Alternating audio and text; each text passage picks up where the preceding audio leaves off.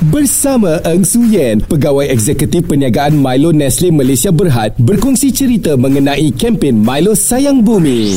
Bercakap tentang van Milo kesayangan rakyat, apakah peranannya dalam kempen Milo Sayang Bumi? Van Milo memainkan peranan yang sangat penting dari segi meningkatkan kesedaran serta pendidikan tentang kelestarian alam sekitar, khususnya dalam kalangan murid-murid sekolah. Menerusi Van Milo juga kami menggalakkan penggunaan sumber tenaga yang boleh diperbaharui di mana kami telah mula mengantikan penjana yang bergantung pada bahan api kepada panel solar pada van-van Milo di seluruh negara. Panel solar menghasilkan tenaga solar daripada cahaya matahari untuk menghidupkan perkakas elektrik dalam van Milo. Seperti yang kita sedia maklum, tenaga solar merupakan sumber tenaga bersih dan boleh diperbaharui yang dapat membantu mengurangkan pelepasan karbon serta mengelakkan pencemaran udara dan bumi.